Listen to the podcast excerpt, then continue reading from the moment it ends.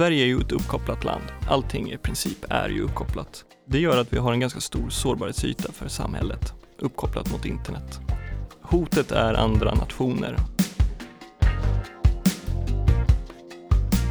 Välkommen till Cyberförsvarspodden. Det här är en podd som vi gör på FRA. Och tanken är att vi ska belysa frågor som rör cyberförsvar. Och det kommer vi att försöka göra dels genom att ta in gäster från vår egen verksamhet, men också genom att ta in gäster från annat håll. Jag heter Cecilia och det är jag och min kollega John som ska driva den här podden. Det här är vårt premiäravsnitt. Mycket av det vi gör på FRA är hemligt, men mycket är inte hemligt och då tänker vi använda oss av i den här podden. Så okej okay, John, om vi börjar då med frågan, varför behövs ett cyberförsvar? Ja, vi har ju både i förvaltning och i infrastruktur och i näringslivet eh, ett beroende av att internet fungerar. Och inte minst service till medborgarna som sker via den här förhållandevis nya tekniken. Eh, och det är ju mycket fördelar med det, men det bidrar också till att vi är väldigt sårbara. Och det finns många som kan utnyttja möjligheterna i det här. Vi ser ju allt ifrån de som vill visa att man kan, de som vill stjäla pengar. Men sen har vi också stater och statsunderstödd verksamhet. Och många stater använder sig av den här tekniken som ett verktyg för att få rätt på information som man traditionellt sett alltid har varit, in, har varit av ett intresse för spioner. Vad då till exempel? Vad är man intresserad av? Ja, man kan till exempel vara intresserad av vad andra regeringar har för avsikter. Det kan röra sig inom till exempel utrikespolitiken. Och kan man få reda på saker om en försvarsplanering så är det naturligtvis också av intresse. Och så kan man verkligen skapa kaos i ett samhälle om man sätter samhällsviktiga system ur funktion. Och så har vi frågan om industrispionage. Ja, industrispionage, det, det är ju också stort. Forskningsmetoder, resultat och utvecklingsprojekt, de ligger ofta på servrar som är kopplade till internet. Och om företag i andra länder får ta på den här informationen, då slipper de ju själva genomföra ja, hela den här utvecklingsarbetet som behövs. Och det kan ju oftast vara väldigt kostsamt och då kommer de ju undan det. Och det är de där resultaten som ska ligga till grund för vår ekonomi och vårt välstånd framöver i Sverige. Men själva ordet cyberförsvar då? Eh, finns det någon definition av vad det är? Nej, det finns ingen enhetlig definition av, av ordet. Vi har ju tillsammans med Försvarsmakten då plockat fram ett, en definition av begreppet för att vi oss emellan ska veta vad vi pratar om när vi, när vi pratar om cyberförsvar. Cyberförsvar. En nations eller annan aktörs samlade förmågor och åtgärder till skydd för dess kritiska cyberinfrastruktur som syftar till att säkerställa kritiska samhällsfunktioner samt förmågan att försvara sig mot kvalificerade angrepp. Om vi skulle försöka översätta det till något som är lite mer begripligt för de flesta personer, vad skulle man kunna säga? Ungefär hur då? Lite förenklat så skulle man kanske kunna säga att det vi kan och det vi gör för att skydda det svenska samhället mot kvalificerade IT-hot. Så cyberförsvar, det är någonting man använder även i fredstid? Ja, avancerade cyberattacker från statliga angripare i andra länder då, det är ju det är numera liksom en vardag. Det här ser vi ju händer här och nu och det här brukar vi försöka vara duktiga med att vara ute och prata om, att det här sker här och nu. Så cyberförsvaret är något vi använder här och nu eftersom hoten finns här och nu? Så är det. Och det här var en kondenserad redogörelse för hur hotet ser ut. Men vi ska försöka göra det här lite mer greppbart. Cyberförsvarspoddens allra första gäst heter Daniel och kommer ifrån vår verksamhet. Daniel, du arbetar med cyberförsvar varenda dag. Men vad gör man egentligen då? Eh, jag representerar den verksamheten som tittar på de angripare som utför IT-angrepp mot Sverige och mot andra länder. Då. Så det vi gör är ju egentligen på daglig basis att vi försöker hålla koll på vad, vad de här angriparna sysslar med på dagarna och eh, hur det skulle kunna slå mot Sverige. Så du eh, använder eh, signalspaningsbenet till att titta på hur andra länder eh, använder skadlig kod mot varandra för att sedan lyfta in den kunskapen i vårt andra uppdrag att sköta en del av, av eh, cyberförsvaret i Sverige. Att se till att den här kunskapen används för att vi ska vara skyddade. Ja, precis. Det vi lär oss om angriparna, utifrån det så utvecklar vi skyddsmekanismer och parametrar, signaturer. Och det kan vi lyfta över i vår skyddande verksamhet, eh, både i våra tekniska detekterings och varningssystem, men även få, få in det i våra granskningar och våra tekniska penetrationstester som vi gör mot, eh, på uppdrag av myndigheter. Så de här två benen som FRAs verksamhet bygger på, de är inte bara två separata uppdrag utan de hjälper varandra i hög grad? Absolut, och det ska jag säga det är en helt, eh, det är en helt grundläggande i att det, det måste kunna fungera på det sättet eh, om man ska ha ett effektivt cyberförsvar. Jag tänkte, du har jobbat med det här i många år. Skulle du kunna hjälpa oss att få lite perspektiv på, på hur det här ser ut lite mer över tid? För 10-15 år sedan så är vi i en fas där mycket har kommit ut på nätet. Man har börjat koppla upp både myndigheter och företag har jättemycket tjänster ute på nätet. Det finns enormt mycket sårbarheter och det finns ett fåtal aktörer som liksom har insett värdet i att kunna utnyttja det här till sin egen vinning. Och eh, man var ganska opportunistisk, man hackade det mesta som gick och såg vad man liksom kunde få till. Vad kan man göra, vad kan man skapa för effekt av den här informationen som vi, som vi eh, hämtar? Eh, tittar man på hur det är idag så skulle man kanske kunna vända på det, att man utgår först, vad är det vi vill uppnå? Och sen tittar man på, ja, vad ska vi göra för att lyckas med det då? Att säga. Så att förr i tiden, för kanske 10-15 år sedan, så ska jag säga, då var man mer opportunistisk och eh, var i en förmågeuppbyggnadsfas då. Det betyder, det, det, betyder eh, att man tog de chanser man hade, som fanns helt enkelt? Ja, man, man provade sig fram, se lite vad, vad kan hända om, eh, om vi gör så här. Och när vi pratar om förmågeuppbyggnad, skulle, hur skulle du säga? Det handlar mycket om eh, att skaffa sig teknik och virus eh, och hackerverktyg då så att säga, men även att liksom skapa en kompetensförsörjning som, som funkar. Eh, det är en väldigt eh, det är väldigt billigt att bedriva IT-angrepp i relation till andra metoder som, som stater kan använda. Idag går man ju då som du säger lite mer spetsigt på att man vet vad man är ute efter för någonting. Men vad, vad, ser ni att man är ute efter? Det är ju naturligtvis både högt och lågt. Eh, tittar man kanske först på vilka det är som utför de här typerna av angrepp så kan det vara på de stora, de stora spelarna är ju stora underrättelse och säkerhetstjänster då i, i utlandet och då har man ju naturligtvis en, en agenda som man drivs av och det, den utformas ju oftast utav eh, eh nationens intresse. Vad är, det, vad är det man som land vill uppnå? Och eh, är det så att landet i sig är väldigt intresserad av att hålla koll på oppositionella, veta vad de tycker, kanske vilka de befinner sig, var de befinner sig och, och vilka de har samröre med så att säga, så kommer det naturligtvis sätta ett avtryck eh, i hur angreppen utformas. Då.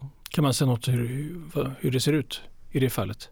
Då, då är det väl ganska smidigt för, för en eh, säkerhetstjänst då kanske till exempel att eh, gå mot mobiltelefonerna för de här personerna som man vill hålla koll på.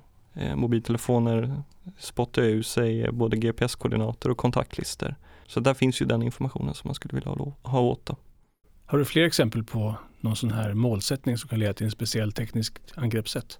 Ja, man, man, kan ju tänka sig om man är ett land som, som är ute efter tekniska innovationer eller eh, vill, vill gynna sin egen eh, industri så, så går man ju kanske typiskt mot eh, ja, företag som har den tekniken Eh, och ta sig, då behöver man ju ofta ta sig in på ett nätverk, eh, slå ett hål någonstans och sen så bygga, bygga någon form av fotfäste där för vidare angrepp internt på, på företagsnätverket. Men hur, hur farligt är det? Ser vi att det här händer? Det är absolut någonting som händer, händer löpande eh, och förmodligen är det ju lite här för att stanna. Det är väldigt många länder som bedriver sån här verksamhet för att det, det är billigt Eh, och ett lands intressen är många. Så det, det, är fler än vad vi tror som, som jobbar på det här sättet. Kan vi säga någonting om hur många vi tror att det är som, som har kunskap och, och möjlighet att bedriva det här? Ja, det, det, är svårt att vara specifik men, men generellt kan man väl säga sådär att eh, eh just nu är vi väl i ett läge där alla i princip alla länder som har en underrättelsetjänst eller en säkerhetstjänst förmodligen håller på med cyber i någon, eh, i någon mening. Eh, sen hur avancerade angrepp man gör och mot vilka andra nationer, det är naturligtvis en, svårt att svara på. Är en kapacitet det här med, med cyberangrepp som är som en ryggsäck eller utombordare på övriga metoder? Eller är det så att det här integreras i, i de andra metoderna och verktygen som en stat har till sitt förfogande? Ja, tittar man på, vad ska man säga, välutvecklade eh, eller länder som har en välutvecklad eh, förmåga eh, så ser vi väl att det här med cyberangrepp används ju som en, ett verktyg av många i att uppnå den, ja, förliva den agendan som man, som man jobbar med. Eh, det kan ju avspegla sig till exempel att man eh, stjäl information som man sen eh, kanske lägger på ett filter på eller lägger på information och sen släpper i en annan kanal i syfte att kanske misskreditera någon eller något. Skaffa sig influens i, i något visst ämne. Så man har ett mål och sen så sätter man alla sina verktyg på att uppnå det här målet och där ett av dem är de här cyberangriparna. Ja, precis. Det, det skulle jag säga är väl det moderna sättet att jobba på. Eh, och tittar man tillbaka i hur det har varit förut så, så var det väl lite mer självständigt verktyg cyber. Men idag så, så är, det, är det mer så att man, eh, man blandar upp det med andra verktyg som man har till sitt förfogande. Det finns ju en skadlig kod som heter Cloudhopper. Och vi på FRA spelade ju en, en viktig roll i upptäckten av den. Men vad blev konsekvensen av det? Det som blev lite konsekvensen var ju att angriparen kom ut till alla tjänsteleverantörernas kunder och fick åtkomst till kundnätverken ungefär så som de skulle suttit på ett skrivbord hos kunderna och jobbat i deras system som en vanlig anställd. Och då kan man ju tänka sig att om man, om man skulle ha en helt okänd person sittande bredvid sig på företaget som jobbade i nätverket med vanliga rättigheter, vad skulle det kunna få för konsekvens för företagshemligheterna som man sitter på, eller myndigheten. Ungefär en, en sån liknelse skulle man kunna göra. Skulle du säga att, att Cloudhopper är ett bra exempel på ett angrepp? Så, som utförs utav, utav vad ska jag säga, det vi kallar för då allvarliga, en del av allvarliga IT-hoten mot Sverige? Ja, det är ju ett, det är väl ett bra exempel. Det, det visar ju på den omväg man är beredd att ta för att komma åt informationen. Eh, det visar på hur otroligt uppkopplade vi är. Alltså, hela digitaliseringen medför ju att vi sitter ihop på ett helt annat sätt än vad vi gjorde kanske för 10-15 år sedan. Och eh, det visar ju på kanske den enorma skala som man kan bedriva IT-angrepp kring. Det här var ju inte ett begränsat problem till några enskilda företag utan det här var ju fantastiskt stort. Mm. Gick det att se efteråt liksom vilken skada det här hade gjort? Det är ju väldigt svårt att göra. Det, det man eh, ser angripare som blir upptäckta på det här sättet att de gör, det är ju ofta att de drar sig tillbaka väldigt, väldigt fort. Just för att ingen ska kunna se hur stor eh, blev egentligen skadan. Då. Hur länge tror man att det här hade legat där? Från, eftersom du sa att det hade legat dolt och verkat under lång tid. Det är nog eh, fler år än vad man vågar tänka på. Mm. Så kan vi säga. Nej, men, eh, I alla fall fyra, fem år minst. För många gånger när det blir angrepp som blir så publika som de här som vi har pratat om, så vill man ju väldigt gärna snabbt peka på vem det är. Har du någonting att säga om svårigheten med att, eh, att eh, ge sig in i det? Det man måste ha en väldig respekt för är att det är väldigt, väldigt svårt att eh, faktiskt med säkerhet kunna säga det är någon som står bakom. Ska man kunna göra det säkert så det är mycket arbete som, som ligger bakom det där och det är också ganska vanskligt. Eh, att eh, börja gå i den riktningen om man inte riktigt har koll. Eh, men däremot, man kan vända på det lite grann och titta på, det är väldigt viktigt att hålla koll på vad en viss angripare är ute efter att göra. Man kan ju se det som att om en angripare eh, går mot någonting i Sverige så vill man ju veta, är angriparen ute efter att stjäla information? Är man ute efter att följa en person eller är man ute efter att förstöra någonting? Kunskapen om aktören blir ju ganska relevant när man ska bedöma konsekvenserna av att någonting är angripet. Så att säga. Aktören är den som står bakom angreppet? Precis, angriparen. Mm. Vi gör ju ganska mycket på FRA som är belagt med sekretess. Och förstås allting vi pratar om på den här podden är sånt som inte är det. Och det är rätt mycket vi kan prata om som vi hör här. Eh, och det är därför vi har den här podden, för att liksom dela med oss av det här. Eh, men så finns det förstås en väldig massa saker som vi känner till och rapporterar till våra uppdragsgivare som vi inte kan prata om utåt. Jo, det stämmer ju. Det är ju sen, sen är det också så att det är väldigt mycket kring det här som är känt i öppna källor nu som det inte var för tio år sedan man inte ens pratade om sådana här saker. Men sen så måste man ha, ha respekt för att eh, våra metoder och tillvägagångssätt är, kan vi inte avslöja för då skulle vi inte kunna använda dem. Det är en klassisk eh, dilemma för en underrättelsetjänst. Men, men när vi arbetar med de här frågorna, vilka arbetar vi åt? Vilka är våra uppdragsgivare? Som vi, som, och vad gör vi med det resultat som vi får rätt på? I det arbetet som, som jag representerar då på, på hot, hotsidan så är ju vi en del utav signalunderrättelsetjänsten på FRA, vilket innebär att vi jobbar utifrån en eh, inriktning från våra uppdragsgivare. Eh, FRAs stora inriktning kan man säga. Då. Och eh, vi eh, lämnar observationer och underrättelser till våra uppdragsgivare som då är primärt där vi har regeringskansliet, Säpo och Försvarsmakten. En inriktning, det betyder uppdrag? Det kan man säga. Det är ett stort ord. Strategiskt uppdrag kan man säga. Men allt det vi får rätt på och det vi, det vi vet, Mm. vad gör vi med det? För jag tänker om man pratar om ett försvar så vill vi att det ska komma Sverige till del för att kunna skydda våra värden. Ja, precis. Dels så har ju vi vårt eh, tekniska detekterings och varningssystem där all vår skyddande kunskap kan man säga, allt vi känner till om hotet på en teknisk nivå läggs in som eh, skyddande parametrar och förmågor i det systemet. Då. Och det systemet eh, kan vi rulla ut till eh, statligt ägda bolag och myndigheter. Då.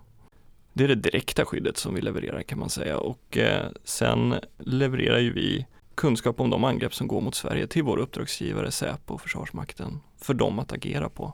Så sen har de att ta det vidare egentligen. Sen tar de det vidare till, ja, till det som behöver skyddas då så att säga och jobbar tillsammans med dem för, för att egentligen slänga ut eh, angriparen ifrån deras nätverk. Då. Så det här blir lite teamwork. Det är, Mellan väldigt, det är väldigt mycket samarbete som en komponent i det här. Ja. Så det är som, som, om, som FRAs, det här systemet du nämner, det är som FRAs virusskydd men på, upphöjt till cyberförsvarsnivå. Ja, eh, jag skulle ju aldrig våga säga det på det sättet, men, men absolut. Eh, det, det är som ett eh, eh, avancerat eh, virusskydd. Då. Det skär lite i själen att behöva säga det på det sättet. Varför, skäl, varför skär det i själen? Nej, som tekniker så, så kanske man vill vara eh, li, lite mera spot on i, i hur man beskriver Okej, det. det är noterat. Du, Ja. du kan vara trygg gentemot dina kompisar. Är det någonting du tycker att det här borde man ju faktiskt berätta om när vi pratar om vad ett cyberförsvar är?